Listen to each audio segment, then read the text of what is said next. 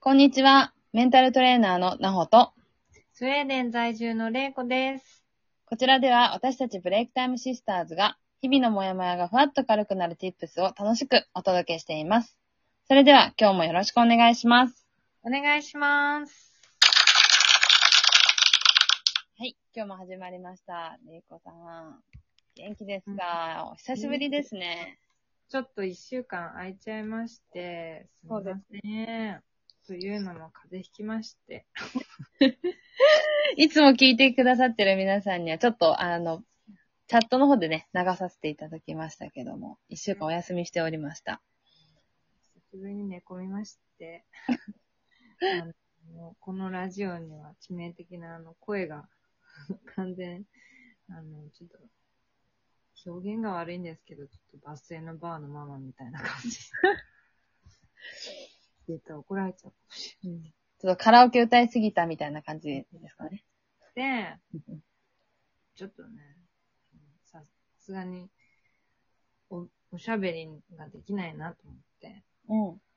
でもやっと、あの、声が復活してきましたので、はい。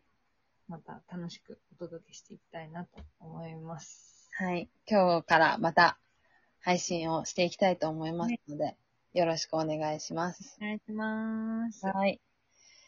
じゃあ、今日のさテーマに行きます。はい。はい。今日は、うまくいっている人は自分のご機嫌取りがうまい人というテーマでお話をしていきたいと思います。うん。うん。うん自分のご機嫌取りね、うん。私も下手っぴなんだよね。だけど、うん。やっぱ、結局、なんかその、いろいろ人間関係の問題とかいろいろあるけれど、うん。人がいようと何があろうと、うん。あの、結局は自分とのご機嫌取りが上手い人っていうのは、うん。多分すごく、ああ、なるほどなって、うん。うまくいってるし、スムーズに物事がいってるなって思うのよね。うん。で、特に、まあ、ナホなんかはいろいろレッスンしてるから、うん。子育てみたいなこともさ、日々相談とか乗ることもあると思うんだけど、うん。なんか最近、あったんだって？面白い。そうなんですよね。まあまあ、でもいろいろ、もう日々本当にいろんな親御さんの話を聞いたりうんするんですけど、まあちょっと最近あったのが、まあ親御さんが、まあ子供に対して叱る場面って結構ありますよね。うん。うん。ううん。ん。ある。その叱る、うん。で、ね、それこそまあ自分がイライラしてたりとかするときに、まあ子供がちょっと、あの、言うことを聞いてくれなかったりとか、うん。うん。で、自分の思い通りに子供が動かなかった時、みたいな時に、おそらく、あの、親って子供に怒ったりすると思うんですけど、うん。でもなんか、その、一回ちょっと例として挙げさせていただくのは、うん。あの、子供が、それこそ親御さんの思い通りにならなくって、うん。で、こう、わーっと、あの、なっちゃった時にね、親御さんが、こう、怒ったんですよね、それに対して。うん。うん。したら、まあ、その子、親、おこ、親がお怒って子供がそれに対して逆上をしちゃったっていうパターン。で、はい。ちょっと怒っちゃって子供が、わーっと。うんで、それが手が当たっちゃって、うん。で、お母さんはその手が当たったことに対して今度はまた子供に怒ると。でもう、そうなると、こう、あの、もう繰り返しになっちゃいますよね。言われた、言われてない、言われた、言われてない、手出した、手出してないみたいな話になっちゃうんって、まあ、収集がつかなくなってるのをちょっと最近見まして。で、まあ、どっちが悪いとかっていうことではないと思うんですけど、っていうかそういう話をする必要は全くなくて。なんだけど、じゃあなんで、あの子供がじゃあ手を出すことになったのかとか、お母さんが怒ることになったのかっていうことを、もう小学校上がってる子供だったら、そういう話をしても伝わると思うんですよね。うんだから、私がその場面を見てたときに、うんあの、まずはその子にきちんと、なぜこういう風になったのか、おこ、うんお母さんは怒ったのか、うん。じゃあ子供がそういう風に手出したのかっていうことを一つ一つ紐解いてうん。説明してあげる必要があるんじゃないかなって思ったんですよ。うん。でも、とはいえね、うん。お母さんも切れてるわけ。お母さんも切れてるから、そんなことまで多分頭が回らなかったんだと思う。なんだよね。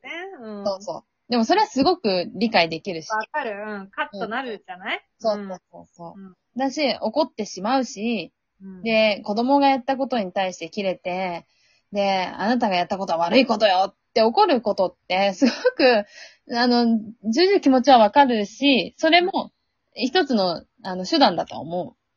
けど、それをか、んなんだろう、親の目線から子供に、あの、こう、バーっと怒っても、あんまり意味がなくって、子供には何も響かなくって、ただ怒られたっていう印象しかきっと残らないんですよね。うん。なんで私は怒られてるんだろう？うん。っていうことに気づけないまま多分その場を過ごしてしまう。うん。ということは、うん。また同じことを繰り返す。同じことを言われたり、同じ、あの、ようにこう、ね、親にキレられた時に同じことをしてしまう。うん。うん。でもそれって、お母さんやお父さんにとっても、あんまりメリットでは、メリットじゃないですよね。うんむしろ、同じことは繰り返してほしくないって思うし、同じことで怒りたくないわけじゃないですか。うん。だったら、ちゃんともう小学校上がってるレベルの子たちだったら、そこをしっかりと説明してあげて、次同じことを繰り返さないようにさせるっていうことを促してあげた方が、私はすごく健全だなと思うんですよね。うん。うん。でもそれがお母さんやお父さんができるようになるには、最初の話に戻りますけど、うん。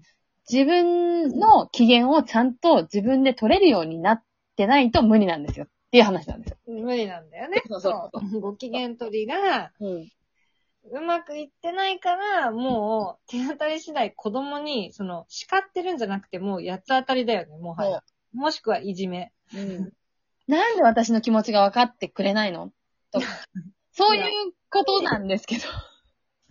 でもそれって子供には全く分からないし、からすれば、いや、わかんねえしってそうそうそう。うん。うん。だから子供に対して大人がそういうスタンスでいちゃダメだと思うんですよね。だから子供が理解できないなら自分がしっかり変わった方がいいし、自分の機嫌をしっかり自分で取って、まずは、じゃあ、イラッとしたら5秒待つ。っていうことができれば。ごだいぶめんね。うん。5秒じゃなくてもいい。3秒でもいい。3秒でもいいから深呼吸して、うんね。そうう、ん1、2、3で自分の気持ちを整える。皆さん聞こえてます？3 秒でいいから。できれば5秒。目つむったらいいよね、もうん。う。